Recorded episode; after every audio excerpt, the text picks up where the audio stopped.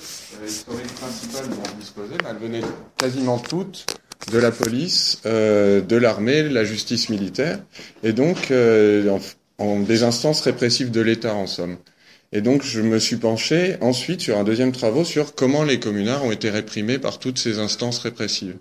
Et donc, euh, j'ai réuni les deux approches en fait pour en faire un livre, euh, un livre euh, unique. Et donc, pourquoi les communards et pas la commune? Parce que c'est une question qu'on m'a souvent posée directement. Et ben déjà parce que en fait l'histoire de la commune de Lyon, elle a été déjà pas mal faite par Maurice Moissonnier, euh, c'est un livre qui date de 1972 que j'ai amené, si vous voulez le consulter. Parce qu'il est un peu, il est pas, enfin on le trouve difficilement, donc euh, ça peut être l'occasion. Et euh, donc, mais après c'est un livre qui qui euh, qui a une approche en fait beaucoup sur les sur les enjeux de pouvoir au sein de l'international, sur c'est une approche très structuraliste, comme l'histoire se faisait dans les années 70. En fait, euh, ça, ça se finissait à cette époque-là. Et, euh, et, donc, en fait, euh, mon idée, c'était d'approcher la commune par un autre biais. Et puis, donc, ça a été fait aussi, l'histoire de la commune de Lyon, un petit peu par Jeanne Gaillard, dans un livre qui s'appelle Commune de province, commune de Paris, parce que pour vous dire un peu des communes, euh, on pense tout de suite à la commune de Paris, mais il faut savoir qu'il y a des communes, il y a des tentatives de communes. Il y en a eu à Marseille, il y en a eu à Lyon, il y en a eu à Bordeaux, il y en a eu à Saint-Étienne, enfin à Narbonne aussi. Il y a eu des, tas de, tentatives de soulèvement, mais qui n'ont évidemment pas eu la même ampleur qu'à Paris, sinon on en aurait entendu euh, plus parler. Et donc voilà, Jeanne Gaillard, elle avait fait un livre euh, là-dessus aussi, mais qui était là plus un, lancement de pistes de réflexion, si vous voulez. Elle posait plus des questions qu'elle ne répondait à des questions. Et euh, en fait, euh, ça c'est pareil, c'est un livre qui était sorti dans les années 1970. Et en fait, depuis, le sujet avait pas été euh, oublié, mais il avait été laissé un peu à l'abandon. Et du coup, c'était l'occasion de donc d'aborder le sujet par par un nouveau biais et puis aussi de, de renouveler, enfin voilà, de retrouver un peu les communards. Et puis il y avait l'idée de prendre l'histoire par le bas, en fait, par ses acteurs euh, y compris en, essayant de retrouver la trace des communards les plus obscurs et les plus ceux, dont on entend le moins parler, forcément. En fait, ça me plaisait assez parce que le terme de communard, euh, j'y reviendrai, mais ça, ça, avait à l'époque une charge très négative. Aujourd'hui, on l'utilise quasi exclusivement, mais il faut savoir que c'était quasiment une insulte en fait. Et, euh, et donc, c'était une charge très méprisante et c'était surtout utilisé par ceux qui étaient opposés aux communards et euh, finalement, c'est un terme qui est très indéfini, très englobant, très. Euh, moi, j'ai utilisé le terme de nébuleuse. Euh, et donc, je voulais essayer de retrouver les individus concrètement, les qui, qui étaient derrière ce terme de communard, parce que finalement, c'est très vague. Et donc, pourquoi aussi prendre le point de vue de la répression? Donc, bah, je l'ai dit tout simplement parce que les sources principales que j'ai retrouvées sur le sujet, en fait, ce sont celles qui émanent euh, de la police, de l'armée, de la justice, euh, de la préfecture, donc tous ceux qui se sont opposés au mouvement communaliste. Et puis euh, j'ai retrouvé peu de choses, peu de sources émanant des communards eux-mêmes. Et ça, il y a quelques récits, si vous voulez, mais déjà ils sont faits par des par des témoins, mais pas forcément par des acteurs. Mais il y, a, y, peu de, en tout cas à Lyon, on a peu de sources émanant des communards eux-mêmes. Et donc ça, c'est, euh, c'est d'ailleurs c'est un paradoxe intéressant parce que euh, on aurait peut-être beaucoup moins d'informations sur les communards s'ils n'avaient pas été autant réprimés. En fait, euh, c'est. Alors il y, a eu il y a eu des choses par la presse. D'ailleurs, il y a une étude qui a été faite là-dessus sur un, mémoire que vous, pouvez trouver, je crois, à la bibliothèque de l'ENS sur la presse pendant la Commune. Et donc effectivement, on, a des informations un peu par là, mais c'est des sources que j'ai un peu moins utilisées finalement. Du coup, comme j'ai pris le comme j'ai pris le parti de, de, prendre les sources de la répression, moi je me suis lancé euh, complètement dedans. Bien sûr, j'ai consulté, mais, euh, mais, voilà. Et puis, euh, et puis en fait, bon, aussi à propos de la répression, pas systématiquement, mais souvent en fait, les travaux historiques qui se penchent sur ce type de sujet, les, répressions de mouvements révolutionnaires, bah, ils sont faits par les partisans de, d'une forme de contre-révolution. Et j'ai pensé en fait ça pouvait être intéressant ben, d'observer euh, tout ça avec un regard peut-être différent et en fait de pas laisser l'histoire de la contre-révolution à ses partisans ou à ceux qui pourraient être ses partisans. Euh, donc voilà pour euh, pour introduire un peu ce qui a ce qui m'a mené à, faire ces, travaux. Et alors je ne sais pas s'il y en a qui connaissent un peu ce qui s'est passé exactement pendant la commune de Lyon. Non, personne? Bah, alors je vais faire un résumé, un résumé rapide. Enfin, je vais faire un, parce que je pense que c'est important. En fait, il y, a, cinq dates principales qui vont, euh, qui vont retenir l'attention des autorités. Euh, donc il y a le 4 septembre 1870, c'est la proclamation de la République en France. Et donc à Lyon, ça va, ça va avoir une, une dimension un peu spéciale. Il y a le 28 septembre 1870, c'est la tentative de, de Bakounine, en fait, d'établissement d'une commune révolutionnaire. Euh, il y a le 20 décembre 1870, c'est ce qu'on appelle l'assassinat du commandant Arnaud. Euh, le 23 et 24 mars 1871, il y a une tentative à nouveau d'établissement de communes. Et le 30 avril 1871, c'est l'insurrection de la Guillotière, qui se passait, euh, qui s'est passé vraiment pas loin d'ici. Et donc ça pourrait être intéressant de revenir un peu sur le, sur le quartier de la Guillotière aussi à cette époque. Euh, voilà. Euh, donc être communaire, en fait, ça pouvait signifier qu'on avait participé à tous ces mouvements-là qui prenaient euh, sur ces cinq dates, euh, à ces moments significatifs, ou à plusieurs, d'ailleurs ça peut être un ou plusieurs, on retrouve des communaires qui participent à plusieurs de ces mouvements, mais pas forcément en fait, on pouvait aussi être catégorisé comme communaire simplement parce qu'on a apporté un soutien verbal à la commune, mais sans, sans forcément prendre part à un mouvement. Et euh, vous pourrez voir aussi que c'est des mouvements assez différents les uns des autres sans être complètement, euh, complètement distincts. Euh, pour pas trop vous submerger, je passe sur la croissance de la contestation républicaine sous l'Empire, parce que sinon ça va, ça va nous emmener trop loin, mais on pourra y revenir si vous avez des questions. Et donc en fait, pour, pour vous donner, pour être très rapide, Napoléon III, c'est l'empereur des Français de 1852 à 1870 et il s'est laissé embarquer en fait dans une guerre contre la Prusse, euh, contre Bismarck depuis juillet 1870, exactement le, le 19 juillet 1870. Et donc ça en fait cette guerre ça va être une série de revers pour l'armée française jusqu'à la défaite de Sedan le 2 septembre. Je vous donne beaucoup de dates, mais c'est pour que vous compreniez bien après, ça, ça va être important pour la suite. Et donc c'est un choc dans toute la France. Et euh, même l'empereur Napoléon III donc est fait prisonnier et l'empire est déchu. Et là, on va voir que les républicains, en fait, ils vont s'emparer de cette, euh, cette opportunité pour aller proclamer la République en France. Donc le 4 septembre, euh, le 4 septembre 1870, et donc Lyon, c'est la ville qui proclame le plus rapidement la République. C'est-à-dire que sans attendre Paris, il y avait des républicains qui étaient déjà prêts ici, et donc ils vont euh, proclament de, dès le 4 septembre au matin, ils vont proclamer un comité de salut public, ils vont envahir l'hôtel de ville, ils vont euh, faire emprisonner le préfet Sancier, qui était le préfet bonapartiste. Euh, ils vont donc le, le, le, comité de salut public va être divisé en sous-comités avec un comité à la guerre, aux intérêts publics, euh, comité de sûreté générale euh, qui correspond à la police, et il se crée aussi un comité révolutionnaire ici à la Guillotière. Donc vraiment, les républicains, ils prennent, euh, ils prennent la ville comme ça, mais sans, sans violence. Hein. C'est vraiment, il y a une vacance du pouvoir, et donc ils euh, s'installent, tout simplement. Et en fait, euh, dans ce comité de salut public, en fait, on, on y retrouve des républicains de tendance plutôt radicale, qui sont alors rejoints en fait le, le lendemain, le 5 septembre, par des membres de l'Association internationale des travailleurs, euh, donc des gens plutôt de tendance socialisante, on va dire. Et, euh, sachant aussi que le radicalisme, ça a toujours été à Lyon un radicalisme très rouge, très ouvrier en fait.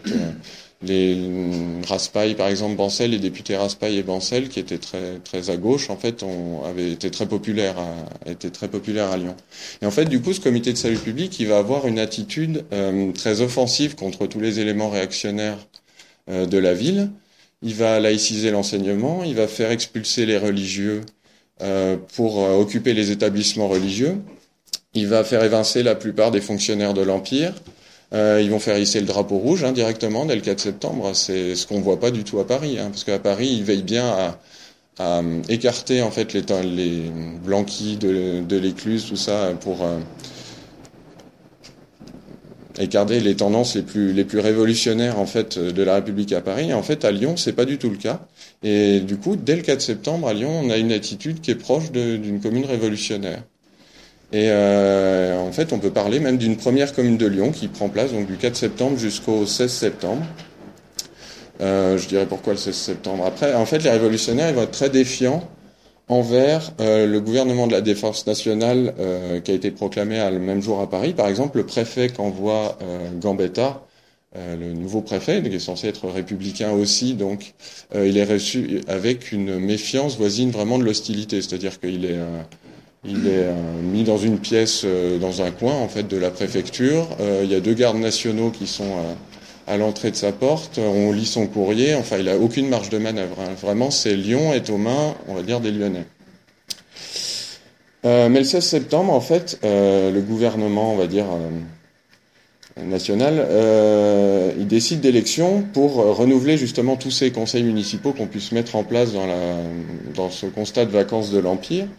Et donc on va voir un retour à un ordre plus légal. Hein. Il y a un maire de Lyon qui est élu, qui est élu pardon, qui est Jacques-Louis Hénon, qui est un républicain euh, modéré, qui fait un peu consensus en fait parmi la population lyonnaise, qui est quelqu'un qui est plutôt apprécié. Et donc voilà, le comité de salut public se dissout, euh, mais en fait, euh, il reste le comité de sûreté générale qui survit à ça, et puis surtout en fait vont alors se créer deux autres comités, le comité central fédératif, qui est donc c'est les tendances révolutionnaires plutôt jacobines, qui aura son siège au Palais Saint-Pierre, qui est aujourd'hui le musée des Beaux-Arts.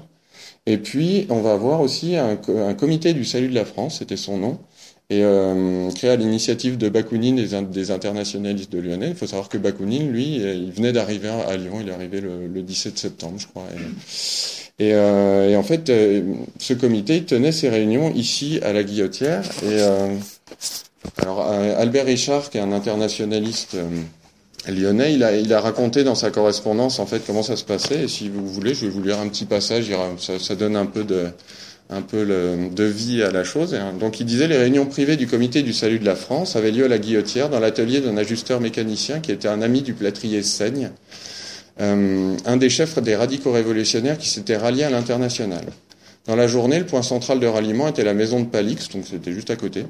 Euh, un ouvrier tailleur, membre de l'Alliance et du Conseil de la Fédération lyonnaise. Bakounine y prenait ses repas. Palix était un caractère antique, très estimé de tout le monde, un ouvrier instruit et vertueux, comme les romanciers réalistes de notre époque n'en ont pas encore introduit dans leur scène de la vie ouvrière. Peut-être qu'ils ont pensé qu'on les accuserait d'embellir le tableau. Et donc après, il précise qu'ils étaient tous euh, très liés. Donc il y avait une, il y avait une ambiance assez, euh, assez de, de, franche camaraderie, on va dire, dans ce comité de salut de la France. Et en fait, Bakounine, lui, était venu à Lyon parce qu'il pensait que le type de révolution qu'il qui prônait, donc plutôt euh, anarchisante, euh, allait trouver un bon terreau à Lyon euh, par, son, euh, par son historique de révolte, on va dire. Et donc le comité de salut de la France, en compagnie, en compagnie du comité central fédératif, du comité de sûreté générale, ils vont se mettre d'accord pour lancer un mouvement le 28 septembre euh, afin de proclamer une commune fédéraliste plus radicale et avec une tournure plus anarchisante encore que ce que pouvait être le comité de salut public. Euh, comme en témoigne d'ailleurs le texte que vous avez, qui a été, euh, ça c'est l'affiche qui a été apposée sur les murs le 28 septembre 1970 que je vous invite à lire parce que le, le verbe est assez, euh, est assez euh, est beau, tout simplement en fait. Et, euh, et, en fait, là, comme en témoigne le texte de cette affiche, euh, l'ennemi premier est très identifié, c'est euh, l'État central. Ils veulent vraiment créer une commune indépendante dans un, dans un système fédéral. Et donc, euh, ils vont envahir l'hôtel de ville, pareil, sans armes, hein, avec drapeau rouge, mais ça se fait. Tout ça, pour l'instant, ça se, ça se fait sans violence. Hein, je tiens à le, à le préciser. Euh, et en fait, il s'appuie sur le mécontentement des ouvriers qui travaillaient au renforcement des fortifications de Lyon, parce qu'il faut savoir qu'on est toujours en guerre. Donc, euh, pour résorber le chômage, la municipalité avait décidé de faire travailler euh, beaucoup de chômeurs sur les fortifications. Comme ça, c'était censé, euh, on va dire, aplanir les mécontentements. Mais bon, du coup, leur salaire avait été baissé, donc ils étaient mécontents quand même. Donc, Bakounine s'appuie sur ce mécontentement-là. Et ils vont euh, faire prisonnier le nouveau préfet, Chalmel-Lacour. Et du balcon de l'hôtel de ville, ils proclament la commune et décrètent l'abolition de l'État, en fait, tout, tout simplement. euh, mais en fait, ça va pas se passer tout à fait comme prévu. Il y a une, il y a une grande confusion. Euh, par exemple, un, un fait qui est très euh, donc ça, ça se sait hein, dans la ville, ça commence à se sait. Et en fait, il y a des bataillons de la garde nationale qui sont les bataillons de l'armée populaire. Hein, pour vous dire un peu, il y a deux armées à cette époque-là en France. Il y a l'armée de métier, l'armée permanente, et puis il y a la garde nationale qui est l'armée où euh, on s'engage quand justement on cherche un métier pour euh, par exemple pour avoir un complément de salaire, ou, et puis avec des, des, chefs de bataillon élus, par exemple, c'est une armée qui est très populaire et donc qui les bataillons, en fait, ont la couleur politique des habitants de leur quartier. Et euh, donc ici, les quartiers populaires, ce sont la, Croix-Rousse euh, et la Guillotière. Et en fait, les bataillons de la Croix-Rousse et de la Guillotière, ils vont venir pour contrer Bakounine, alors que les bataillons bourgeois du centre vont venir pour appuyer le mouvement de Bakounine. Et en fait, c'est significatif. Euh, c'est révélateur en fait que dans la population lyonnaise, c'est une tentative qui est mal comprise. Pardon.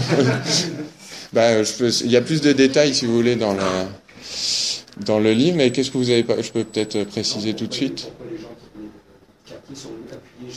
Bah, parce qu'ils ne savaient pas trop ce qui se passait, en fait. C'est euh, que après c'est voilà c'est qu'ils se sont dit bah voilà on attaque la République ils se disaient peut-être qu'on attaquait la République et donc euh, les bataillons euh, populaires se sont peut-être dit, euh, voilà, bah, je ne sais pas exactement ce qui s'est passé, hein, ce qui s'est passé, dans, mais c'est un fait en fait. le mouvement qui était censé être populaire est appuyé par des bataillons bourgeois. Mais alors bon, ça va se terminer d'ailleurs un peu de façon ridicule. Il va y avoir des, des, mots un peu forts. Bakounine et le maire Hénon vont même aller jusqu'à se battre comme des chiffonniers.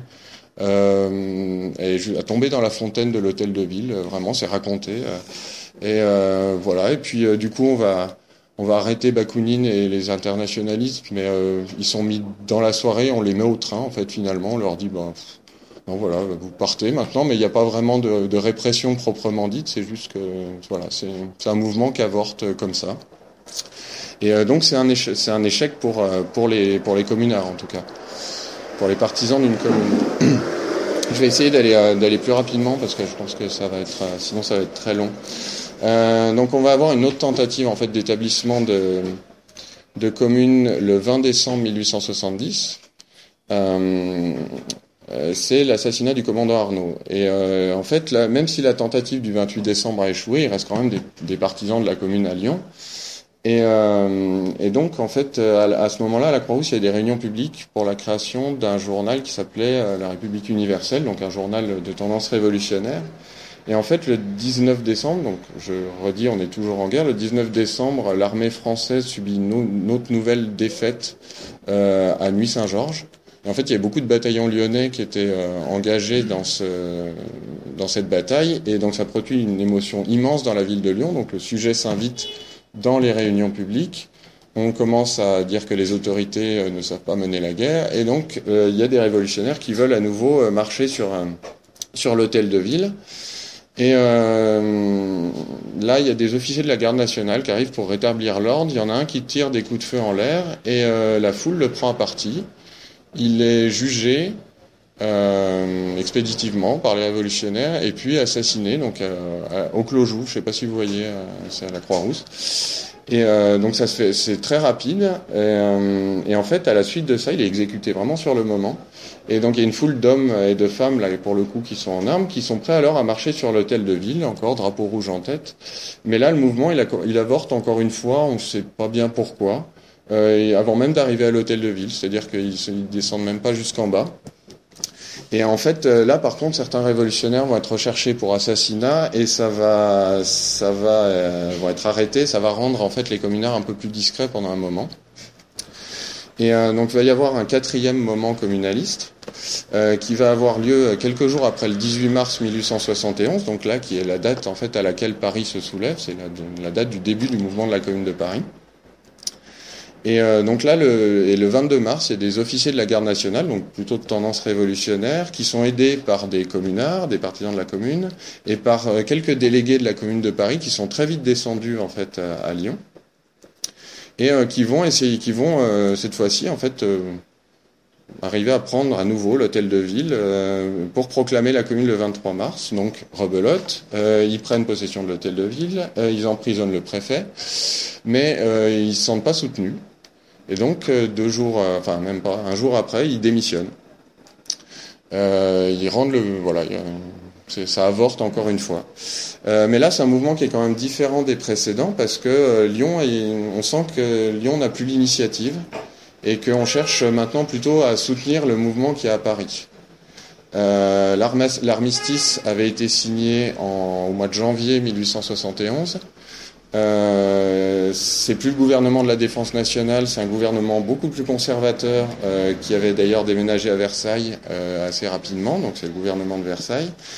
Et euh, donc il y avait un nouveau préfet qui était euh, Valentin, Edmond Valentin, qui était bien décidé là à pas laisser faire, à, pas se laisser faire. Et donc là le, mouvement là, de lui-même, mais il faut savoir que l'armée cette fois elle était tout à fait prête à réprimer militairement. Elle s'était déjà installée à Perrache et ils étaient prêts à bombarder en fait euh, l'hôtel de ville euh, pour réprimer l'insurrection. Et donc là, cette fois-ci, on est passé pas loin de l'affrontement. Et euh, le dernier feu des communards à Lyon, c'est un affrontement justement. Jusqu'ici, on n'a pas énormément parlé du quartier, mais le dernier acte de la commune, en fait, il va se passer ici, à la Guillotière, euh, vraiment autour de la place du Pont, la place Gabriel Péry. Et euh, donc, malgré tous les mouvements qui échouent un peu, euh, ça, peut, ça peut décourager hein, de voir qu'on on essaye et puis qu'à chaque fois ça avorte. En fait, il reste pourtant des communards qui sont apparemment plutôt appuyés par des sections suisses de l'international et euh, qui prépare euh, donc il prépare une insurrection pour le 30 avril 1871 et en fait il s'agissait de la date des nouvelles élections municipales qui étaient organisées par Versailles qui devait ramener encore un personnel encore plus favorable dans la municipalité des, aux municipalités en fait des grandes villes. Et donc les communards ils sont décidés à pas laisser faire ça. Et le 30 matin le 30 euh, avril au matin c'est un dimanche il, fait beau il y a il y a des promeneurs et ils empêchent l'accès au vote et euh, le vote se passait autour, euh, autour de la, à la mairie de la Guillotière, donc était aussi sur la place du Pont. Hein. Je ne sais pas si vous voyez aujourd'hui, il y a le McDo, bah, c'était au premier étage. Euh, ça, ça a changé. Et euh, donc ils empêchent euh, l'accès au, vote autour de la mairie de la Guillotière. Et là, ils érigent directement des barricades. Ils savent euh, directement qu'il va y avoir un affrontement avec les instances répressives. Donc les barricades, j'ai reproduit un schéma dans le livre. Elles étaient, vraiment autour de la place du pont. Elles fermaient l'accès aux rues qui rayonnent comme ça. Il n'y en avait pas beaucoup, mais elles suffisaient juste à fermer l'accès au quartier. Et euh, donc l'armée et les autorités réagissent. Euh, d'ailleurs, elles étaient même au courant de l'insurrection avant, ça je, passe dessus, mais on y reviendra si vous voulez. Et euh, donc euh, il y a hum, deux colonnes armées qui viennent de Perrache. Il y en a une qui suit les quais et qui prend le pont de la Guillotière, et il y en a une autre qui prend le pont, aujourd'hui c'est le pont Gallieni, et qui remonte la rue de Marseille. En fait, il y a deux colonnes. Et ce qui est très intéressant là de voir, c'est que ces colonnes, elles sont conduites par tous les représentants de l'État à Lyon. Euh, en tête euh, le préfet, le procureur de la République, il y a le commissaire central, euh, il y a le général de la place évidemment. Et donc il y a tous les représentants de l'ordre étatique à Lyon qui sont là pour réprimer les communards qui veulent justement, qui attaquent l'État central directement. Et donc les combats vont être courts mais plutôt plutôt intense. En fait, il y a le procureur de la République qui est fait prisonnier pendant quelques instants, qui est délivré par une charge de cavalerie. Il y a même le préfet qui est blessé à la jambe. Évidemment, c'est lui que les communards visaient en premier. Euh, mais en fait, le rapport de force est tellement disproportionné qu'il suffit de quelques charges de cavalerie et une canonnade pour, euh, pour enlever les barricades à Lyon. Et euh, il y a des combats un peu dans la nuit, dans, dans les rues autour. Mais euh, sinon, en fait, c'est voilà, c'est à nouveau les communards sont défaits. Et là, pour le coup, définitivement, ça porte vraiment un coup d'arrêt euh, définitif au définitif aux tentatives d'établissement de la commune. Et euh, il faut savoir aussi que la Croix-Rousse, on avait érigé des barricades à la Croix-Rousse. La Croix-Rousse était prête à se battre, mais en fait, les révolutionnaires arrivent même pas à soulever le quartier. Et euh, la nouvelle de la défaite de la guillotière, c'est encore pire. On voit un truc assez terrible pour eux, c'est que c'est eux qui vont démonter leurs propres barricades, quoi, sans s'être même battus, ils vont, les ranger. Euh, et on pourrait, là, pour, euh, pour terminer sur ce qui se passe, on, on peut considérer que symboliquement, cette date du 30 avril, en fait, elle fait passer... en fait, elle fait que la Croix-Rousse, c'est plus le quartier des insurrections. Et le quartier à surveiller en priorité, ça devient la guillotière. Et c'est vraiment, euh, c'est à partir de cette période-là où le quartier le plus obscur, c'est vraiment, ça devient vraiment la guillotière. Quoi. Et ça n'a pas changé. D'ailleurs, ouais, j'ai des expressions qui montrent que ça, les, considérations sont relativement les mêmes. Et donc là, je vais parler un peu des communards un peu plus proprement dit, on va dire. Et donc d'abord, je l'ai dit, je le répète, il faut comprendre que communard, c'est une catégorie qui est créée après coup par ceux qui les méprisaient. C'est vraiment une catégorie qui a été créée par ceux qui les ont réprimés, ceux qui les ont surveillés, ceux qui les ont combattus. Et en fait, au moment de la Commune, on s'appelait pas ça, on s'appelait pas comme ça entre révolutionnaires, on s'appelait plutôt euh, partageux ou même citoyens, parce qu'ils se considéraient comme des républicains. Donc, euh, on s'appelait, euh, on s'interpellait par le terme de citoyen.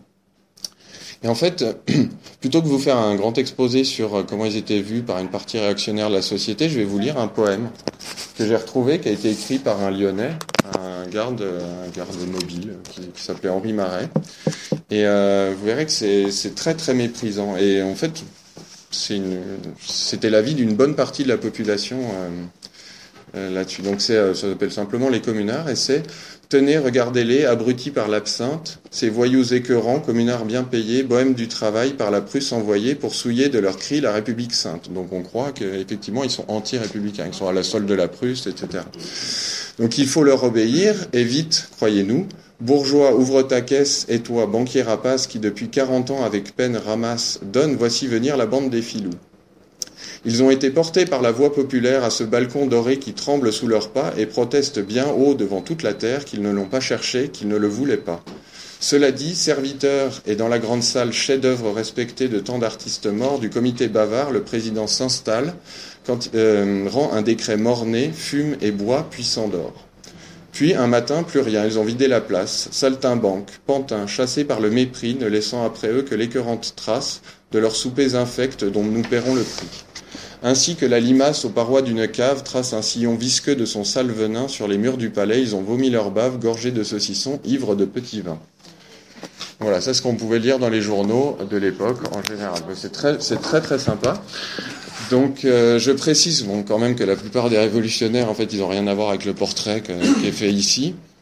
Euh, mais c'est révélateur en fait de l'esprit de ceux qui les combattaient, qui leur déniaient presque toute humanité. Enfin voilà, on les compare à des limaces, on les et, euh, alors que voilà, j'ai retrouvé deux, deux j'ai fait deux parcours de vie en fait. Je, voulais les aborder là, mais je ne vais pas avoir le temps. Euh, de deux communards que j'ai réussi à retracer. on voit que c'est des réalités complètement différentes. Enfin que voilà, ça n'a rien à voir avec ces portraits-là. Donc pour un portrait un peu plus réaliste, euh, historique, déjà, les communards, euh, on aurait tendance à croire qu'ils habitaient tous à la Guillotière euh, ou à la Croix-Rousse. En fait, pas du tout. J'ai été très surpris de constater qu'il y en avait partout sur Lyon, même euh, qui habitaient sur la presqu'île, vers, la place Bellecour, en fait. il y en a évidemment un peu plus à la Croix-Rousse et à la Guillotière. D'ailleurs, un peu moins à la Guillotière que la Croix-Rousse, mais bon, ça peut être un peu en contradiction avec l'insurrection du 30 avril, mais vraiment d'explication. Je sais pas. Peut-être un, il y a peut-être euh, une explication qui est celle que la police pouvait être moins renseignée euh, sur les communards de la Guillotière et donc euh, parce que c'est un quartier très obscur et donc voilà. Mais je vais d'ailleurs je vais l'aborder un peu plus loin. En fait, si, bah, je vais l'aborder maintenant. Voilà. donc la Guillotière, c'est un quartier obscur pour beaucoup d'autorités. historiquement, c'est le point d'entrée de tous les nouveaux arrivants depuis, le, depuis le départ. Hein. C'est le point, c'est la porte d'entrée de Lyon dans la ville. Et en fait, pour le docteur Crestin, qui a été maire de la Guillotière à, cette époque-là, en fait, c'est un quartier qui est dit cosmopolite et suspect. Aujourd'hui, on pourrait retrouver à peu près la même chose de la part de certaines, euh, certaines tendances politiques qui considèrent le quartier comme cosmopolite et suspect. Et euh, il y a beaucoup de cercles d'ouvriers, euh, dont un des plus surveillés, c'est le cercle des ouvriers sur métaux. Et où il n'est pas rare d'ailleurs que même après les événements, on, entend, entende encore des chants à la gloire de la commune lors de leurs réunions. Et en fait, la, la police, elle est souvent mal reçue dans le quartier. C'est peut-être pour ça qu'elle a beaucoup moins d'informations. C'est que euh, l'encadrement policier, il est en retard par rapport aux autres quartiers de Lyon. Je veux dire, il y a eu un commissaire ici pendant très longtemps, alors qu'il n'y avait qu'un commissaire, alors que la Croix-Rousse en avait déjà deux. Enfin, voilà, deux. Et euh, même si les, deux cas, la Croix-Rousse et la, la, Guillotière, ont été rattachés à Lyon au même moment, hein, ils ont, enfin, en 1852 au moment de l'Empire. Et donc par exemple au moment du 4 septembre, là le docteur Crestin et encore lui, il raconte qu'il a dû escorter deux agents de l'Empire, qui étaient donc la police de, de l'Empire et qui venaient d'être déchus et qui en fait étaient vraiment sous les injures de la foule et euh, qu'il a vraiment arrêté de craindre pour leur vie seulement une fois le pont de la Guillotière passé, une fois qu'ils étaient euh, qu'ils étaient passés euh, qu'ils avaient passé le pont de la Guillotière. Puis du fois, des fois, on voit que les policiers ont un peu du mal à perquisitionner ou à faire des arrestations parce que parfois c'est tout un immeuble qui leur est hostile et, et c'est pas rare de retrouver des rapports qui parlent vraiment de de policiers qui, bah, qui repartent un peu la, queue entre les jambes parce qu'ils n'ont rien pu faire. Quoi. Ils étaient vraiment face à trop d'hostilité de la part de la population. Et donc, comme beaucoup d'enquêtes euh, se faisaient en questionnant simplement le voisinage, ben, ça a pu freiner le, travail de la police dans ce quartier. Euh, voilà. Après, sinon, d'une façon générale, euh, le communard à Lyon, ben, c'est un homme déjà, surtout un, surtout un homme dont l'âge moyen, en fait, il est de, de 30 ans. certains sont des révolutionnaires avec pas mal d'expérience. Euh, il y en a qu'on peut faire euh, l'expérience de la révolution de 1848, par exemple, qui sont assez vieux pour avoir fait ça, des insurrections de 1849, de 1851 contre la tentative de coup d'État. Euh, plus rarement, mais ça arrive, on a de vieux canuts en fait qui ont pu participer ou vivre les insurrections de 1831 et 1834. Et d'une façon assez générale, quand ils ont une culture politique, ils la dans les mouvements d'opposition républicains au Second Empire. Euh, il y a aussi certains communards qui ont été au premier rang des mouvements de grève à la Seconde Empire, euh, à la fin du pardon du Second Empire. Euh, c'est là que l'international d'ailleurs gagne des partisans parce qu'elle crée des caisses de solidarité pour soutenir les grèves et donc elle gagne forcément des, des adhérents. D'ailleurs, il y a un livre qui est sorti aussi à l'atelier de création libertaire qui est ressorti sur la grève des ovalistes, euh, qui, qui a lieu en 1869, qui est un livre très intéressant là-dessus. Euh, donc voilà, il y, a un, il y, a un, mouvement qui a été déterminant aussi pour la formation des entre guillemets l'apparition des communards, euh, des futurs communards, c'est celui des réunions publiques. En fait, on a un peu du mal à s'imaginer ce que c'était euh, aussi, mais il y a des réunions publiques sur des tas de sujets qui, à la fin de l'empire, pouvaient des, des, sujets vraiment divers. Hein. Ça pouvait être la santé, ça pouvait être des, des, sujets un peu plus politiques, même si c'était théoriquement interdit, mais en fait, ça rassemblait 5000 des fois jusqu'à 6000 personnes. Il y avait une salle au Broto qui accueillait 6000 6000 euh, personnes et c'était plein. Euh, et en fait, ces réunions publiques, elles ont été aussi utilisées par l'Empire pour essayer de faire la propagande au moment des plébiscites. Et donc, c'est un lieu d'expression pour les, pour les républicains pour faire la campagne anti-plébiscitaire et donc euh, contre l'Empire. Donc, il y a des communards qui ont pu, qui ont pu émerger à ce moment-là. Et voilà, pour ce qui est du point de vue un peu plus social, euh, on va dire que comment on peut s'y attendre à Lyon, euh, il y a beaucoup de canuts parmi les communards. Hein, c'est presque c'est 38% de, mémoire, 38% de, de la, des communards que j'ai pu retrouver. Euh, mais il n'y a pas seulement, en fait, il y a beaucoup d'employés aussi. Il y a aussi ce qu'on appelle les des, nouveaux métiers. En fait, c'est euh, tous, tous les métiers qui concernent la métallurgie, les métiers, euh, tous les chaudronniers, les métiers en rapport avec le, chemin de fer, en fait, qui commencent à, prendre de l'ampleur. Parmi les communards, il y a aussi des artisans, des hommes de lettres, parfois même des hommes plutôt fortunés. Euh, D'ailleurs, ça c'est, si vous voulez, on y reviendra au moment des questions, mais euh, c'est un point sur lequel j'insiste, c'est que euh, l'historiographie marxiste, elle a fait de la commune une révolution prolétarienne. En fait, c'est beaucoup plus compliqué que ça. Hein. Le prolétariat n'existe pas en soi, en fait, à, cette époque-là. Il n'y a, pas que des ouvriers. Donc voilà, mais ça, on, ça, on pourra y revenir au moment de l'échange, si vous voulez. Après, pour beaucoup, c'est une évidence, mais j'aimerais quand même insister aussi sur le fait qu'il faut se méfier des portraits englobants comme ça, parce que là, si je fais un portrait type, c'est pour euh, simplifier les choses, mais vraiment, il y a des individus très très différents. Hein. Et puis, euh, pour la police, en fait, on, peut être catégorisé comme communard simplement parce qu'un peu trop éméché à la sortie d'un marchand de vin, on a crié la commune. Et, euh, cela tout à fait autant en fait que si on avait fait le coup de feu derrière une barricade le 30 avril. En fait, on est mis vraiment dans la même euh, dans la même catégorie et la police surveille de façon euh, égale en fait toutes ces toutes ces personnes. après, euh, par exemple, au niveau de la, politique, je vais en dire quelques mots. On a très peu de, dans les dossiers de police, de, de caractérisation politique précise des communards. En fait, on, on sait que la commune a été influencée par les idées de Proudhon, de Blanqui. Euh, donc il y avait Bakounine à Lyon. Euh, Marx avait une, audience très très faible en fait à cette époque-là en France, mais bon, il y avait quand même quelques quelques partisans de, Marx. Mais en fait, euh, ça, ça se retrouve pas dans les archives. On ne sait pas si tel ou communard était plutôt blanquiste ou proudhonien, etc. Et euh, on sait qu'il existait des bibliothèques socialistes dans les cercles d'ouvriers, mais déjà il est difficile de, croire que tous les communards avaient une connaissance absolument parfaite des philosophies politiques de l'époque. Euh, voilà, mais euh, donc ça c'est un point, c'est un point qui reste un peu obscur. Euh, c'est les archives en fait. On dit que les archives résistent de ce point de vue-là. En fait, on sait pas, on sait pas trop. Euh, on sait qu'il y a des, en fait n'y a, a, que trois catégories vraiment euh, qui sont définies dans les, dans les dossiers de police. C'est euh, l'appartenance à la libre pensée, donc en fait c'est l'anticléricalisme, on va dire, c'est l'anti-religion. Euh, il y a, euh, si on était adhérent à l'Association internationale des, des, travailleurs, et puis si on était franc-maçon, c'est tout. Il n'y a, pas a pas plus de précision que ça. Donc communard, c'est vraiment une entité euh, en soi. Et en fait, c'est que après la fin de la commune, quand les policiers lyonnais en fait vont surveiller les proscrits qui sont en Suisse, etc., qu'on va voir apparaître dans les archives des rapports de police qui commencent à faire les différences de tendance au sein de l'international, par exemple. Hein, S'il y en a qui connaissent un peu entre entre les partisans de Marx euh, d'un côté, euh, la tendance autoritaire, les partisans de Bakounine, plutôt la tendance anti-autoritaire. Et euh, une dernière chose qui est très importante de remarquer, en fait, euh, là-dedans, c'est la très faible présence des femmes dans les, dans les dossiers de police.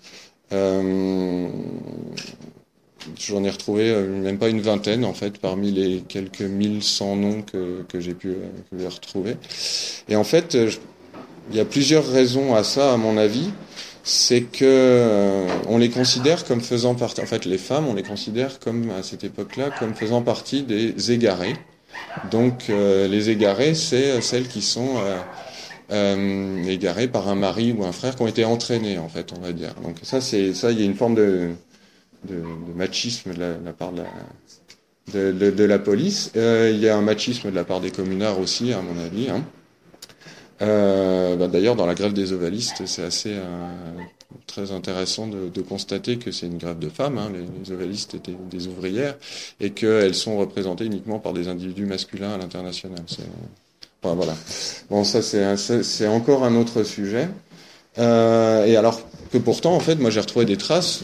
elles étaient vraiment bien présentes. Elles étaient euh, même, elles avaient des revendications féminines et presque féministes euh, sur des sujets euh, très précis. Par exemple, j'ai reproduit dans le livre un texte qui appelle à l'abolition des armées permanentes. Et c'est un texte qui est fait par des femmes de Lyon et qui ont des revendications à des individus proprement féminins. Et, qui sont, par exemple, aussi dans les, dans les réunions publiques, euh, on a aussi euh, des, phrases comme Lyon a des lions, mais, euh, a aussi des lionnes. voilà, elles sont, vraiment présentes au moment de l'affaire Arnaud aussi. Il y a des cortèges de femmes, c'est les ouvrières de la cartoucherie, qui font partie des, révolutionnaires. Donc on, sait qu'elles sont présentes, mais dans les dossiers de police, on les retrouve presque pas. Voilà. Après, euh, pour euh, pour être très rapide en fait sur la répression, là pareil, il y, aura beaucoup de choses à dire, mais je vais je vais survoler. si on simplifie un peu, donc ce qui est remis en cause par la commune, c'est bien sûr l'oppression des riches sur les pauvres, l'oppression du clergé, une certaine vision conservatrice de la société de l'époque, mais aussi on remet en fait profondément en cause l'État. Mais l'État en tant, c'est pas l'État en place, c'est vraiment l'idée. On questionne même l'idée de l'État. Et en fait, euh, quand on parle de répression et de surveillance, en fait, on parle surtout de la réaction des instances qui protègent l'État euh, à Lyon face aux attaques répétées des communards. Donc on l'a vu, hein, tous les représentants de l'État étaient là pour euh, à la tête des colonnes armées au moment de l'insurrection de la Guillotière. Et en fait, là, il y a plusieurs formes de répression. Donc, il y a une répression directe, hein, la, répression physique armée au mouvement communaliste. C'est une répression en fait qui est d'abord faible. Au départ, il n'y a pas d'affrontement parce que tant que l'État central n'a pas retrouvé sa force après qu'il a perdu en fait à la suite de, de à la suite de la chute de l'empire, eh ben euh, voilà, il n'a il a pas de force. Le préfet a aucune marge de manœuvre. Et en fait, plus euh, euh, plus l'État retrouve de force et aussi plus euh, l'escalade de la guerre civile se fait sentir à Paris, et eh ben plus euh, la répression va être forte en fait ici à Lyon. C'est pour ça qu'on a des combats sur les sur les derniers moments. Euh, il y a aussi une répression judiciaire, donc euh, le cas de l'assassinat du commandant Arnaud, je le mets à part parce que c'est un peu c'est un peu particulier. Mais euh, en fait, on va c'est d'abord la justice civile qui commence à informer, et puis en fait, à partir du moment où le gouvernement de Versailles se met en place, eh ben, euh, il va y avoir de l'insistance pour que euh, bah, ce soit la justice militaire et des conseils de guerre qui soient là pour juger les participants au mouvement communaliste. Et en fait, ça, c'est parfaitement légal euh, à cette époque-là, parce qu'on est en état de, de, siège. Alors, la place de Lyon n'est pas en état de guerre, mais elle est en état de siège. Et en fait, l'état de siège autorise euh, la justice militaire a jugé absolument tout ce qu'elle veut. Alors, dans les faits, on le fait pas, parce que la, justice militaire peut pas encaisser tous les procès euh, qu'il peut y avoir, mais euh, en fait, voilà, c'est très légal. Et en fait, euh, Thiers, il voulait l'expiation légale, et donc c'est vraiment ça qui se passe. Hein. C'est pas, pas forcément. On, dit souvent que c'est une justice d'exception. Alors oui, c'est une situation d'exception, mais c'est une justice qui est légale. C'est prévu par la loi. Euh, et d'ailleurs, c'est pour ça que sous l'ordre moral, euh, euh, on, va faire tout, tout son possible pour prolonger l'état de siège. Même une fois que la guerre est terminée, depuis plusieurs, pendant plusieurs années, l'état de siège va rester parce que ça permet de rattraper les communards ensuite, par exemple, entre autres. Voilà, et ça résonne pas mal avec l'état d'urgence aujourd'hui, en fait. et donc. En fait, euh, l'armée, elle va juger euh, évidemment plus sévèrement et selon ses propres codes, parce que l'armée, enfin, c'est celle qui s'oppose aux communards. Enfin, il y a une, vraiment une détestation entre les communards et l'armée permanente. Alors entre la garde nationale, c'est des rapports beaucoup plus complexes, mais euh, l'armée de métier, en fait, il y a vraiment, on parle d'une détestation. Et, et, en fait, il y a un truc que j'ai observé qui est assez intéressant au niveau de la, c'est que même s'ils détestent et ils méprisent complètement les communards, paradoxalement, je pense qu'ils vont être très indulgents, en fait, dans, à Lyon, dans le sens, alors faut, je mets ça avec beaucoup de guillemets, c'est-à-dire qu'on arrête beaucoup, mais aussi on relâche beaucoup. C'est-à-dire que, euh, comment dire, toujours avec cette notion d'égaré, on va avoir de l'indulgence pour ceux qu'on considère comme pas responsables de leurs actes. Ceux qui qu'on croit euh, avoir été euh, entraînés par des leaders, etc. Et à, contrario, par contre, les leaders, donc euh, les Bakounine, les Sen, les Albert Richard, euh, vont être jugés très sévèrement. Alors beaucoup par contumace d'ailleurs, parce qu'ils sont plus là, ils sont, ils ont fui en fait, hein, mais ils vont. Euh, et c'est pour les leaders, c'est quasiment que des peines, ce qu'on appelle la déportation en enceinte fortifiée, donc ça veut dire bagne en Guyane. À Cayenne, oui, pardon. Et, euh, et en fait, euh, cette peine, il faut savoir que c'est la peine qui remplace la peine de mort en, matière politique. C'est vraiment, c'est la plus, c'est la plus haute des peines en fait qui peut, qui peut y avoir. Euh, du coup, j'en suis où? Et en fait, oui, voilà. Euh, et aussi, il y a, quelque chose qui est important dans les conseils de guerre, c'est que ça les, la justice civile peut aussi prononcer des peines de déportation, si vous voulez, mais en fait, c'est un effet, être jugé par un conseil de guerre, c'est un effet beaucoup plus symbolique. Ça s'adresse autant euh, à ceux qui sont jugés qu'à tous les autres qui n'ont pas été attrapés, etc. Voilà. Euh, donc voilà, au niveau des peines pour renoncer, donc on a beaucoup de déportations. On a surtout, euh, surtout pour ceux qui sont jugés par euh, ceux qui sont contumax, donc qui, sont jugés mais qui sont pas là. il y a aussi des peines de prison, des amendes. Il y a quelques condamnations à mort uniquement dans l'affaire Arnaud parce que comme il y a eu, c'est un assassinat en fait, ils appellent ça un assassinat. donc là, il y a quelques condamnations, condamnations à mort. J'en ai trouvé une véritablement avérée. Je sais qu'il y en a qu'un seul qui a été exécuté, mais pour le reste, j'ai pas, pas vraiment d'informations. Et puis, euh, en fait, on a une répression aussi qui sera encore euh, beaucoup plus diffuse sur un temps beaucoup plus long.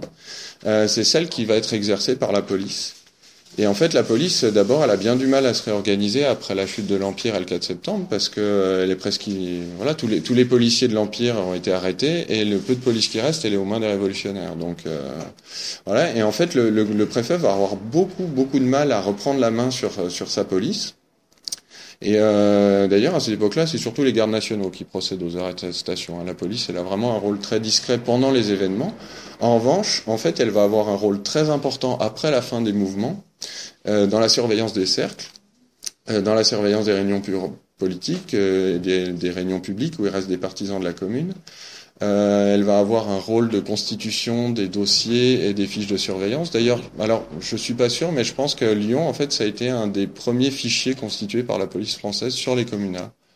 Euh, donc avec un système de fiches qui était le, la clé d'accès en fait aux dossiers individuels. Donc c'est vraiment un, un, système de surveillance spécifique euh, qui se crée, alors euh, qui est très efficace aujourd'hui, mais qui se crée pour beaucoup pour les communards. Quoi.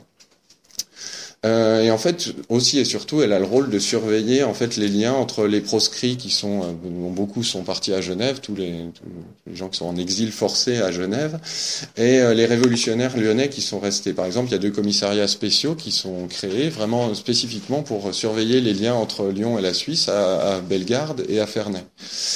Euh, voilà, donc on pourrait dire encore beaucoup de choses là-dessus, mais je vais je vais m'arrêter là et puis euh, je vais conclure rapidement pour essayer d'ouvrir un petit peu si vous, si vous avez des questions. En fait, euh, moi je suis parti d'une constatation aussi, c'est que aujourd'hui il y a beaucoup de romans, de BD, de fiction en fait qui sortent euh, sur la commune. Euh, et c'est bien, hein, ça veut dire que c'est un sujet qui est pas qui est pas oublié. Euh, alors, pas trop sur la commune de Lyon, hein, mais sur, sur la commune de Paris.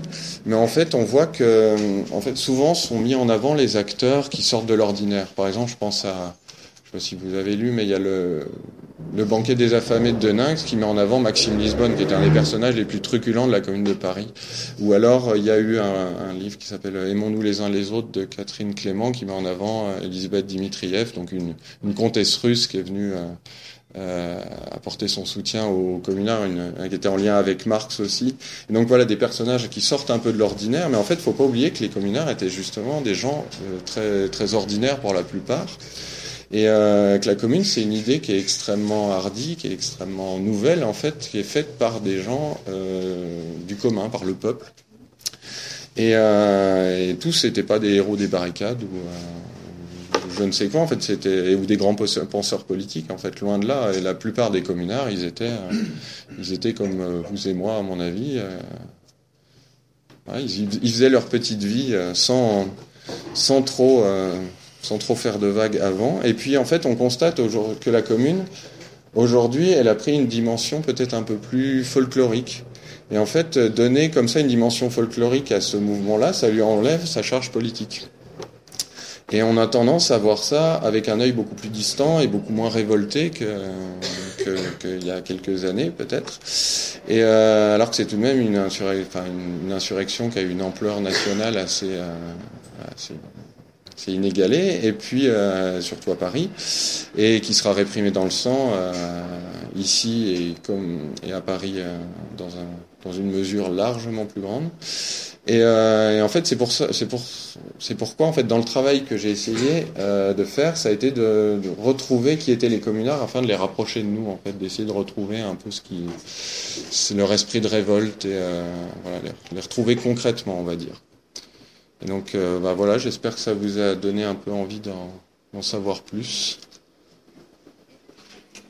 Ah, merci Mathieu. Ben, de rien.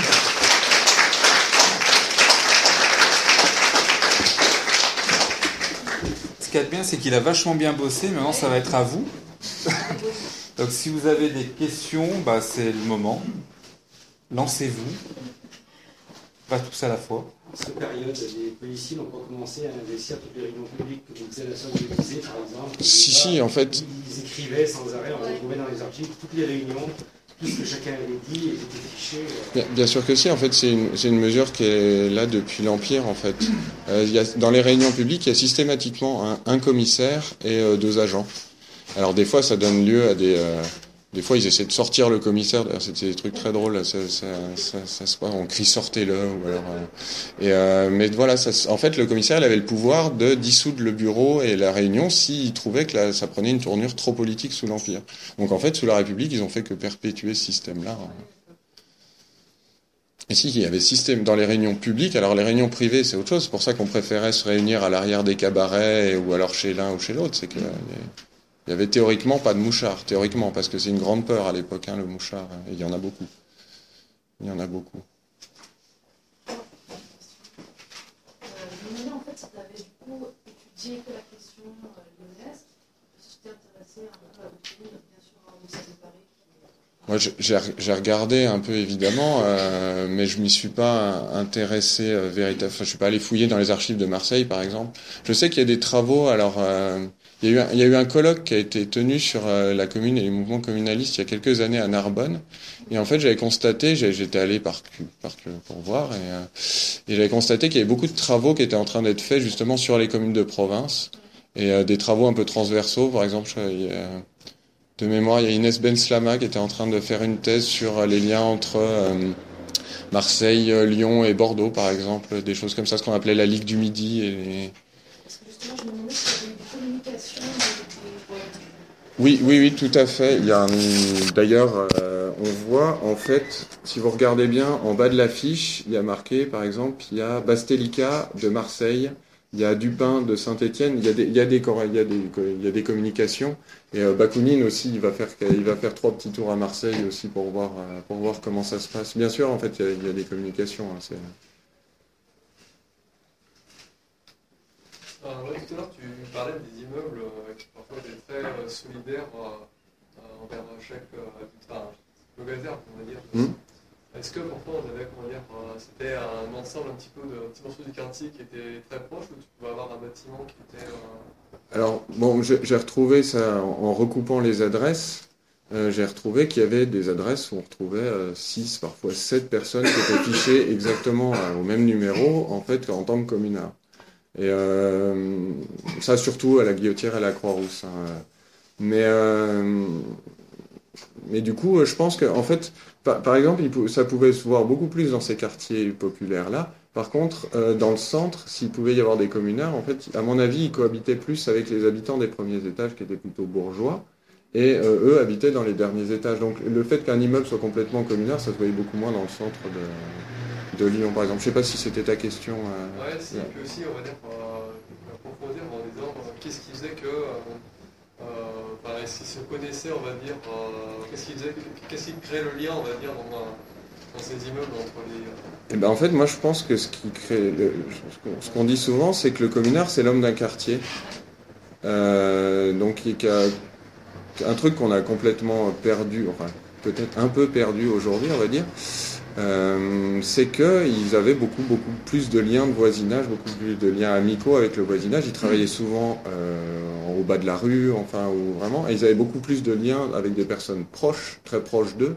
Et donc, euh, ça faisait qu'il y avait des solidarités qui se créaient, des solidarités de travail, des solidarités euh, aussi euh, voilà, de, la vie, en fait, tout simplement. Et je pense que la commune à, Paris, alors à Lyon, euh, moi je pense que ça a fait défaut, puisque les mouvements n'ont pas réussi à soulever complètement la ville.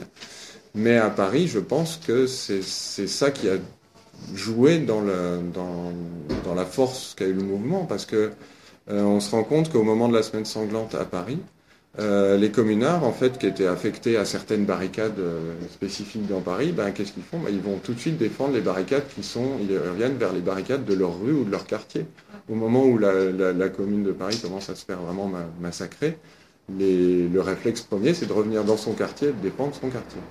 Et je pense que ça, c'est vraiment, ce- significatif dans la commune, c'est que le communard, c'est l'homme d'un quartier avec des solidarités de quartier. Alors tout le monde n'est pas communard dans certains quartiers. hein. Il y a- on voit, j'ai des exemples en fait qui, qui montrent que les communards font pas l'unanimité non plus en fait dans les dans les quartiers, mais euh, je pense que ça joue beaucoup. Tu parles un petit peu de la presse, du rôle de la presse dans le mouvement. Oui, c'est vrai, parce que je m'y suis pas trop attardé. Comme je disais, il y a, y a- y une étude qui a été faite, c'est euh, Galina, sur la presse pendant la commune. Et euh, pendant, pendant la commune même, il y a peu de journaux qui, qui sortent, je pense. Il y a, y a un journal euh, libre penseur qui est fait par un communard qui s'appelle L'Excommunié, euh, qui, qui est paru en fait de façon très sporadique parce que du coup Denis Braque, comme il était aussi partisan des mouvements, il a dû fuir assez vite. Donc voilà, il n'a pas pu. je, crois qu'il c'est un, journal qui n'a pas eu beaucoup de numéros, quoi. Mais je ne sais pas si c'était. Il y, avait quelques journalistes hein, parmi les communards. Par exemple, Albert Richard, il est désigné le, on va dire le, chef de l'internationale lyonnaise. il est désigné comme publiciste. Euh, mais euh, j'en ai, retrouvé peu, en tout cas dans les archives que j'ai regardées. Il y a des articles de journaux découpés, mais ce sont souvent des articles de journaux, euh, plutôt réactionnaires. Je pense à la comédie politique ou des choses comme ça. Là, d'ailleurs, dans, ces journaux réactionnaires, après la Commune, c'est très intéressant de voir qu'il y a des, on utilise la commune pour euh, faire de la calomnie contre les adversaires républicains, mais qui ne sont pas forcément communards. Mais par exemple, il y a un personnage qui a été Barodet, euh, qui a été adjoint, adjoint à Hénon et qui est devenu un petit peu maire, mais qui dérange beaucoup les autorités de Versailles. en fait, on se rend compte que euh, la presse, les articles de presse qu'on retrouve dans son dossier de police à Lyon, bah, ils essaient de le faire passer pour communard, pour le discréditer, et voilà, parce qu'il parce dérange, parce qu'il dérange beaucoup. Voilà. J'ai assez peu de choses à dire en fait sur la, sur la presse pendant la commune à Lyon. Je pense qu'il faudrait plutôt aller consulter le travail de, euh, que, que vous, vous, pouvez trouver à l'ENS. Ouais. Je veux dire un truc sur les, les femmes, tu les appelles comment les les femmes, les égarés? Les égarés. Alors, il n'y avait pas que les femmes, il y a aussi les enfants parmi les égarés ou les gens euh, soi-disant peu intelligents. Mais oui, c'était ceux qu'on considérait comme égarés. Quoi. Mais le terme les égarés, tu le retrouves dans un livre euh, sur, qui a été fait, dont j'ai fait le nom, euh, récent, sur les femmes des brigades rouges, euh, tout ça. Tu te rappelles pas de nous? Les Amazones, oui, c'est vrai. Oui, c'est ça. Et c'est exactement l'attitude de la presse, de la justice, qui essaye de dire, euh, de, de, décrire ces femmes comme étant des femmes d'or, comme étant sous le jour, euh, subjuguées par amour, etc. Mmh. C'est super intéressant, oui. c'est pas bien prouvé. Alors après, il y, a, il y a aussi une, une, chose que j'ai oublié de dire, c'est que la religion, en fait, à cette époque-là, avait beaucoup plus d'emprise sur les femmes que sur les hommes. Mais euh, c'est sûr que, à mon avis, dans l'esprit de la police, ficher un mari, ça euh, revenait à ficher sa femme automatiquement. On ne considérait pas qu'on avait besoin de faire une fiche spécifique pour sa femme. Par exemple, voilà. C'est...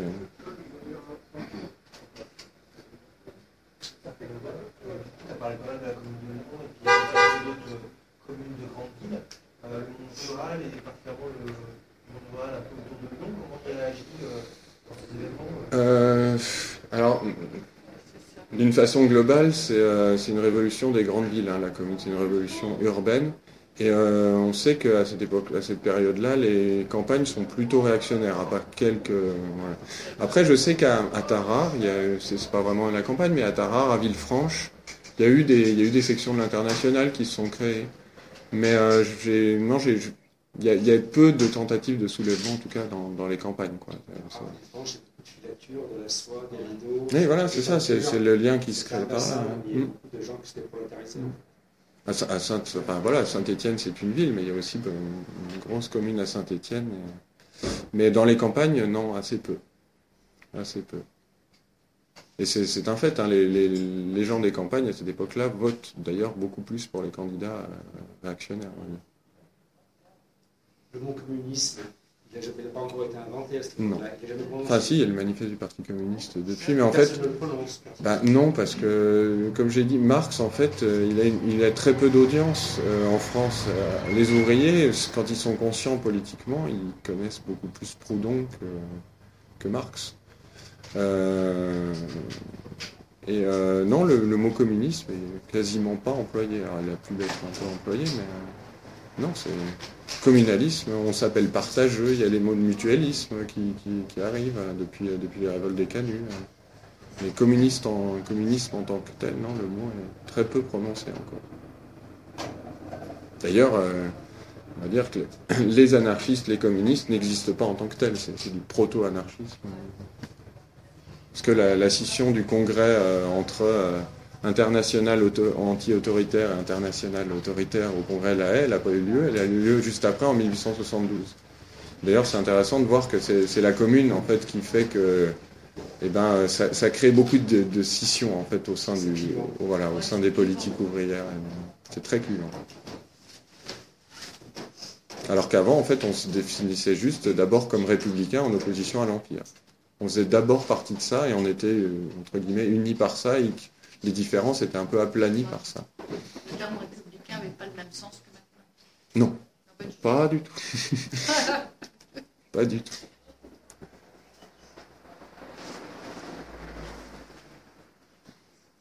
Voilà, je sais pas si vous...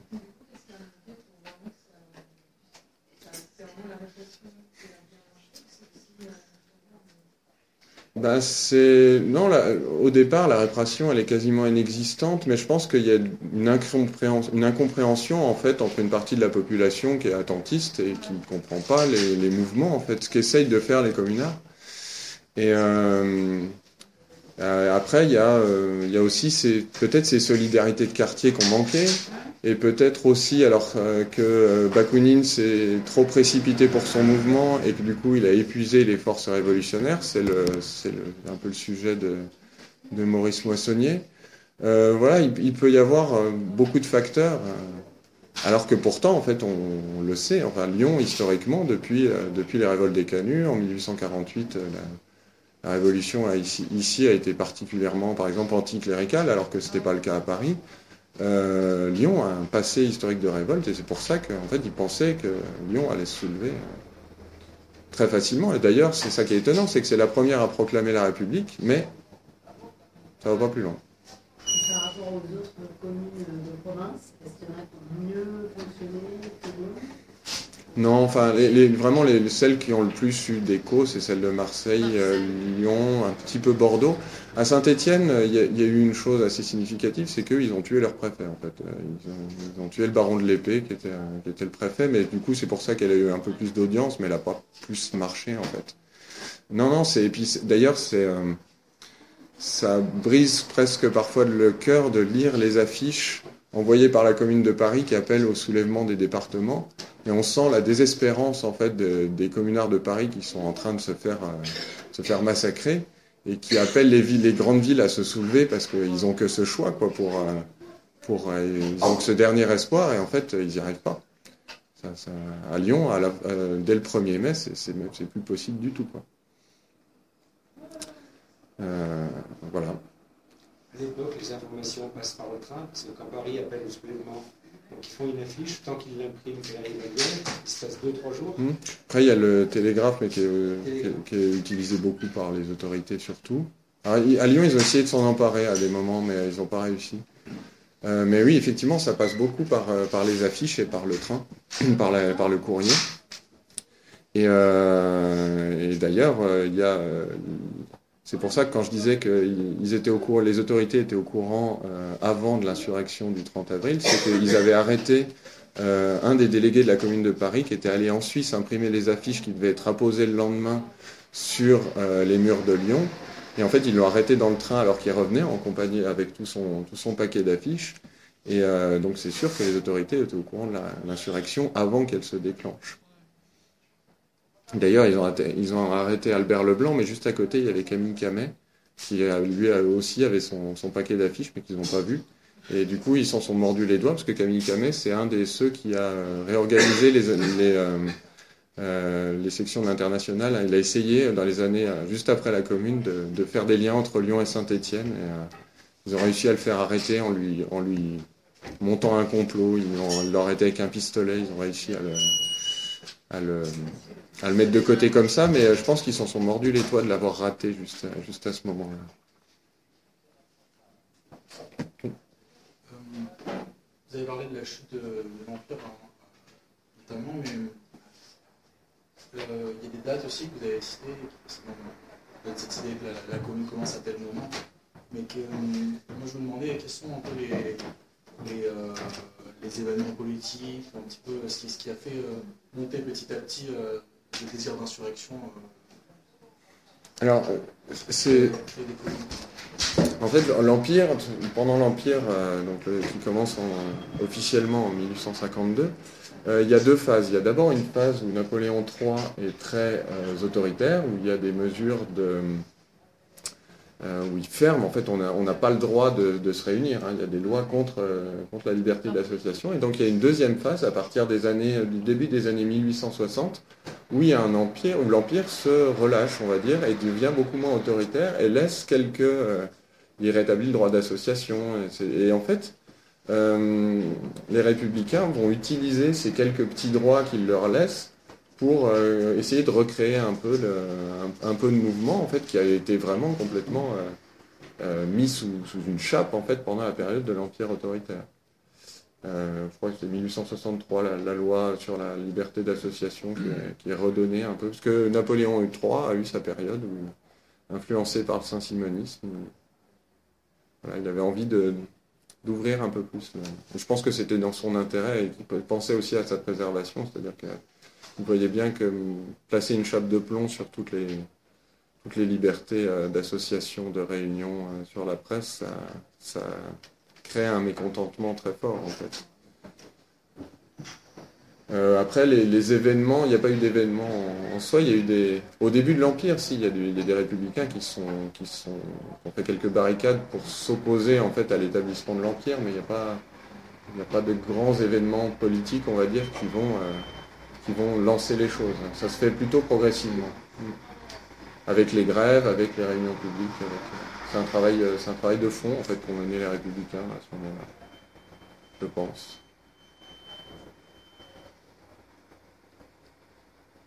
Est-ce que c'est un, c'est un risque euh, d'être un, un communard euh, un petit peu actif Pas simplement, disons, soutenir verbalement. Et... Alors, euh, Quel risque pendant ou après? Dirais pendant parce que.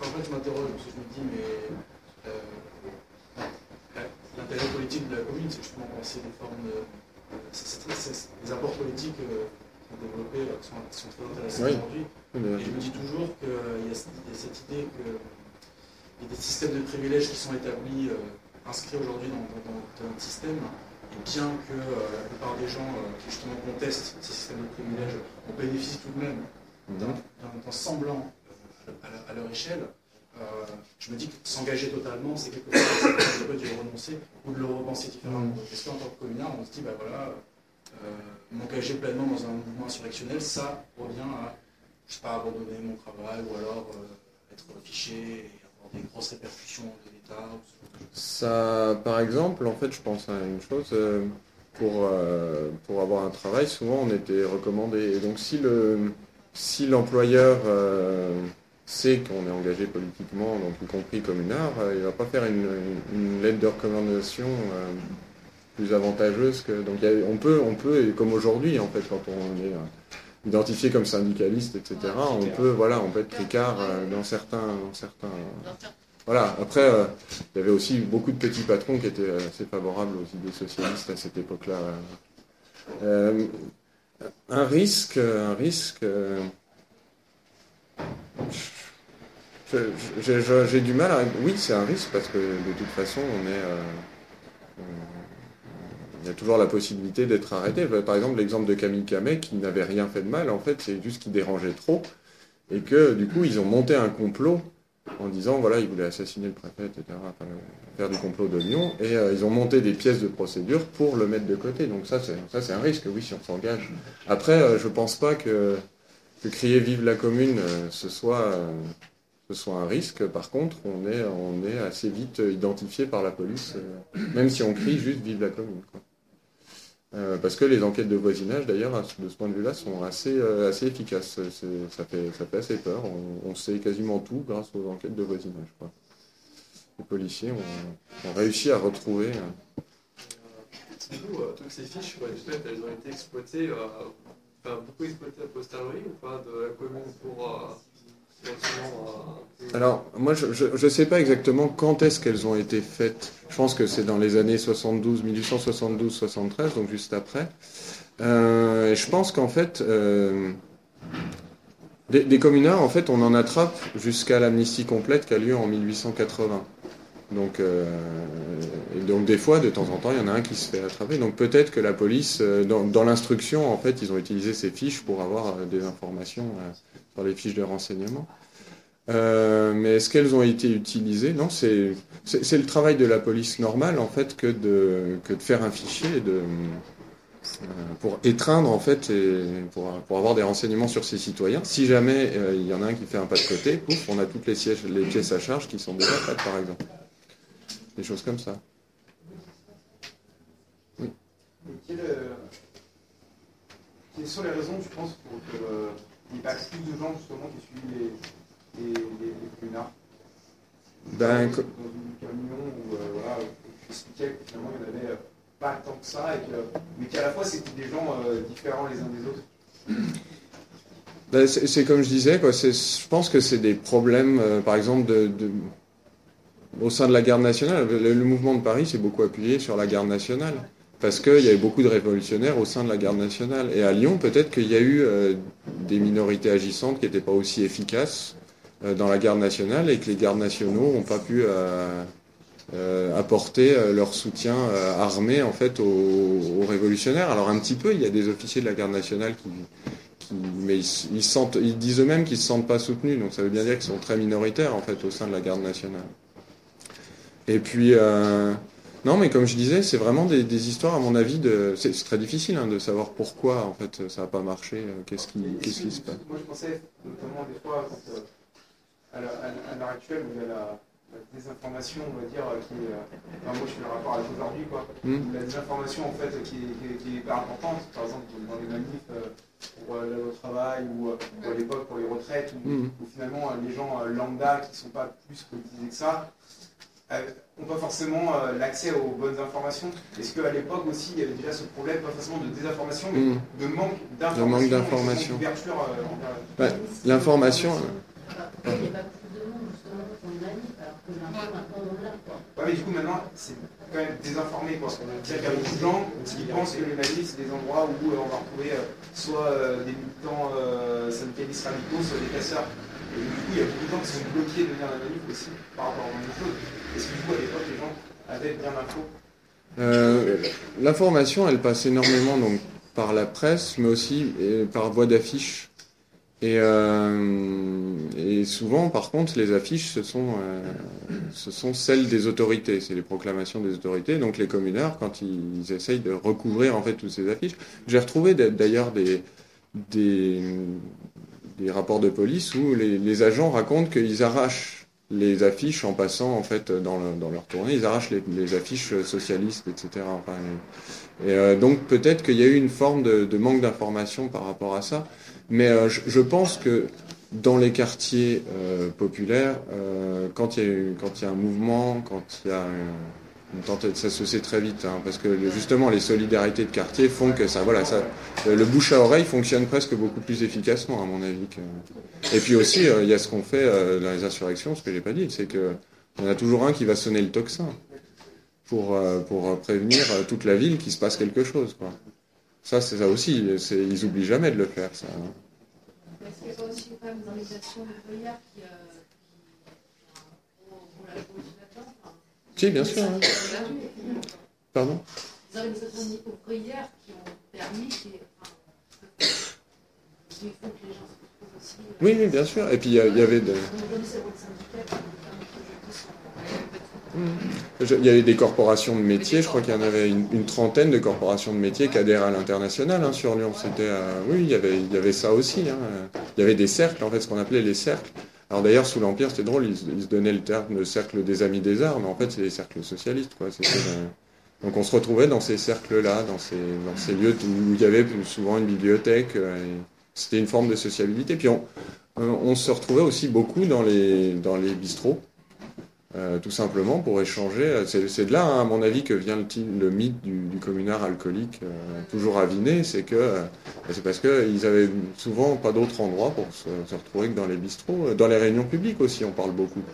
On échange beaucoup. Les réunions publiques, ça se fait dans une ambiance euh, euh, très, euh, très bon enfant. Il y a des il y a des gens qui amènent à boire et à manger souvent. Enfin voilà, c'est des, moments de sociabilité. Donc a, l'information passe par là aussi, je pense. Ah, il y a, deux questions. Derrière toi.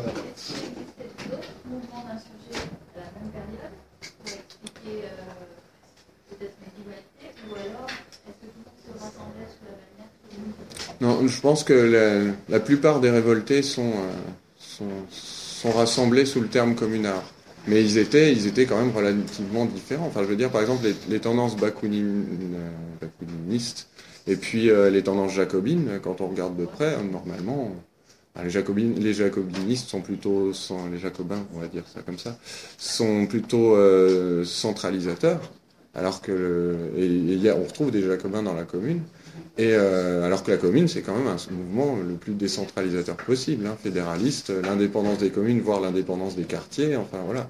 Mais euh, je pense que certains jacobins, comme le, plus connu, hein, c'est Delécluse à, à Paris, qui, est un vieux, jacobin de 1848, qui se rallie à la commune parce qu'il voit que la révolution, elle se fera euh, par là, en fait, à mon avis.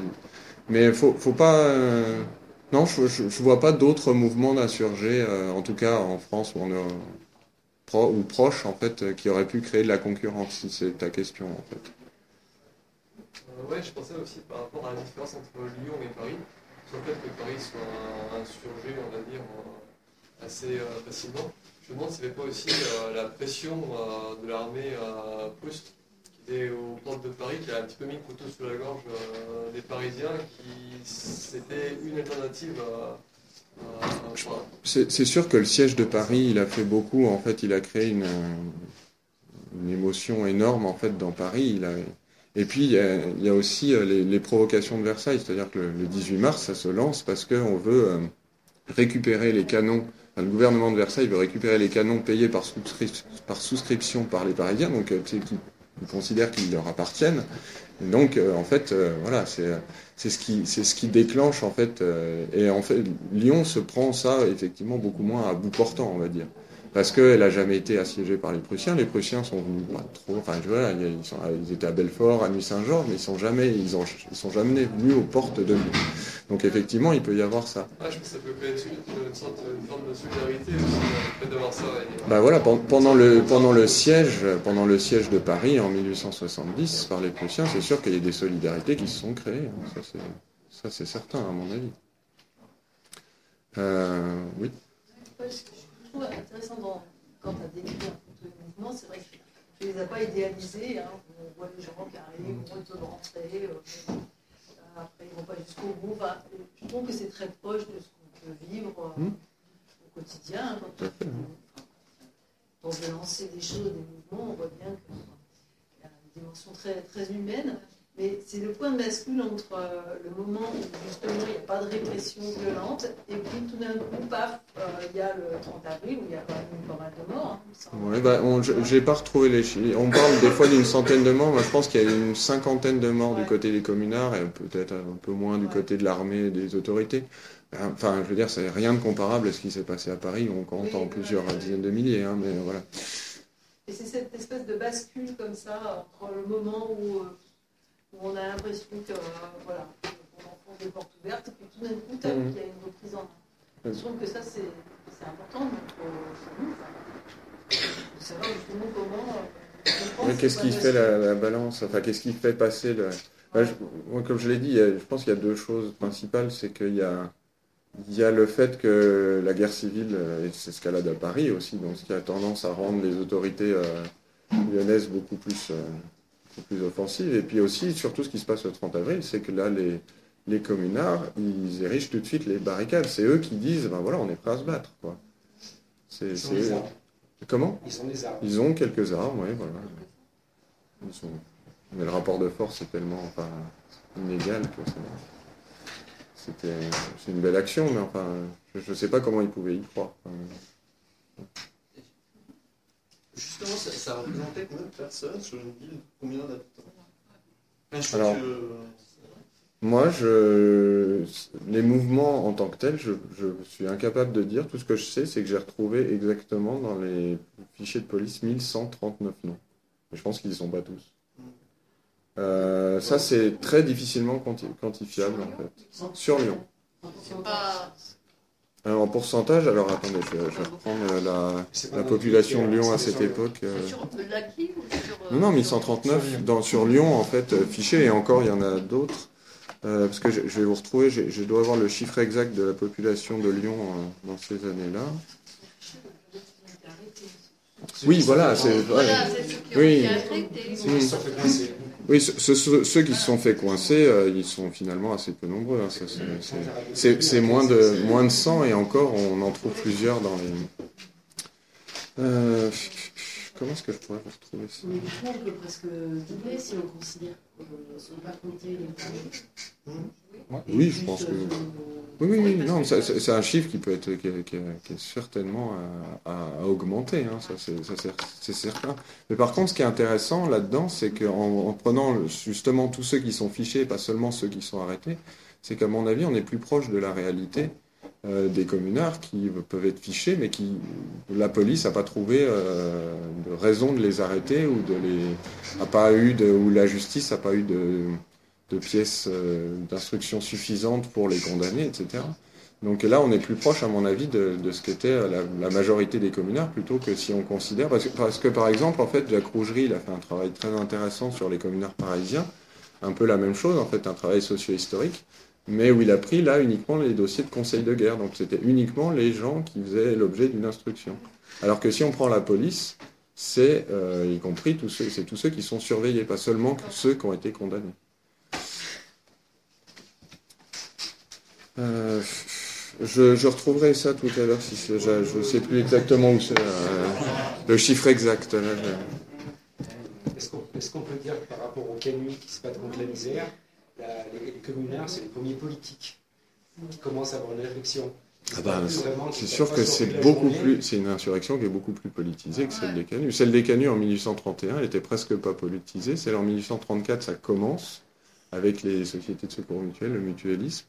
Mais oui, bien sûr, c'est une, insurrection qui a, qui a une charge beaucoup plus politique parce qu'elle vient aussi des, des révolutions et des insurrections précédentes et que euh, ça, se- ça s'ajoute en fait, si, on veut. Et euh, c'est une charge politique euh, énorme, dans, rien que dans son, dans son essence, quoi, le terme de commune, c'est-à-dire c'est se passer, se passer de l'État central, quoi. C'est vraiment un-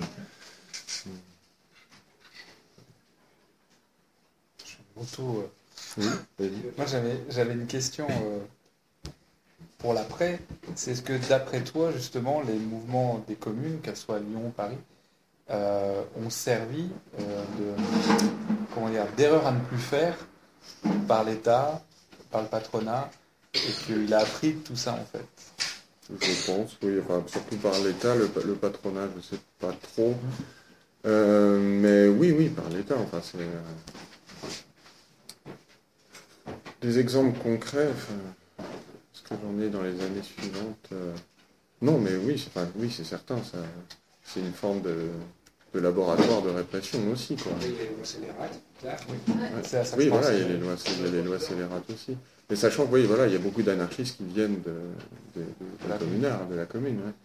Mais, euh, mais par contre, oui, c'est certain, en fait, que vu la population qu'ils avaient à surveiller, ça leur a, ça a poussé les instances répressives à être plus efficaces. C'est certain. Euh, Dans, dans la surveillance et dans la- le fait que un des, les, les premiers fichiers arrivent à cette époque-là, c'est vraiment par hasard. hein. C'est qu'on a une masse de population euh, beaucoup un- très importante à surveiller, et donc il faut forcément des outils pour les surveiller. Pour les, pour les personnes qui disaient tout à l'heure, ça fait donc 1100 personnes fichées par la police. Donc ça me donne un peu euh, une idée du nombre de personnes qui avaient dans Lyon, qui étaient révoltées. Après, on voit une dizaine, euh, 15 ans après, on se rend compte que la salle de l'Élysée que tu as dit hier, il y a Louise Michel qui vient, il y a 1200 personnes qui vont l'écouter. Les congrès anarchistes, les réunions, euh, et il y a 10 ou 20 journaux anarchistes euh, qui, sont, qui sont dans la guillotière. Non, attends, une dizaine dans la guillotière, dont certains tirent à 5000 exemplaires. Oui, Ah bah, Là, là, je vais juste faire un peu de pub. Je dis, quand on commence l'histoire du mouvement anarchiste lyonnais, on commence par les communes, par les communaires de Mathieu. Après, on peut faire Antoine Sivost, ou sinon les anarchistes à Lyon. Et je savais pas, je sortais maintenant, et la grève des ovalistes, qui est à cheval entre euh, Mathieu et Laurent, et qui est vraiment la révolte des femmes pour la misère. euh, et il y a quand même 2000 grévistes à la France, ce qui n'est pas rien. Quoi. Donc on est dans les chiffres. En lisant ces trois livres, on a une idée du mouvement lyonnais, pour ceux qui aiment l'histoire. Et d'ailleurs, ils- sont là, j'en ai, j'en ai amené quelques-uns aussi. Si ça vous intéresse. Et d'ailleurs, si vous voulez consulter les quelques livres, si le sujet vous intéresse, je peux vous, je peux vous les faire passer Ah, là. Est-ce qu'il y a d'autres questions? Quel enthousiasme. Non, ça veut dire que. Donc, ça veut dire qu'il a été très bon. Il a été très bon. J'ai l'impression d'avoir euh, vraiment trop survolé le sujet. Donc si vraiment ça vous intéresse, il faut aller voir, il faut aller voir dedans. ouais. Et alors, tu as parlé de, de l'état de siège. Oui. Euh, ça, ça a duré combien de temps? En fait, c'était quoi de différent comparé à, la- ben, c'est- ça, ça permet en fait à la à l'armée de de- d'édicter ses lois en fait et de enfin d'édicter ses lois c'est pas c'est pas ça mais de de d'appliquer en fait la, la loi militaire euh, aux civils principalement en fait. Surtout, et alors euh, le, ça dure jusqu'en quelle année? Alors là j'ai un trou. Je sais que ça dure plusieurs années jusqu'en peut-être 1875 ou 76. Enfin c'est vraiment euh, ils l'utilisent jusqu'au bout quoi.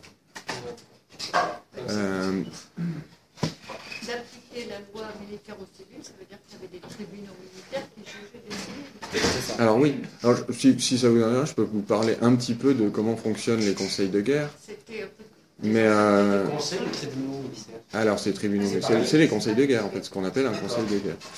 Euh, en fait, il y a sept personnes qui jugent dans un conseil de guerre, donc il n'y a pas de soldats des premiers rangs, mais il y a euh, tous les grades qui sont repré- représentés.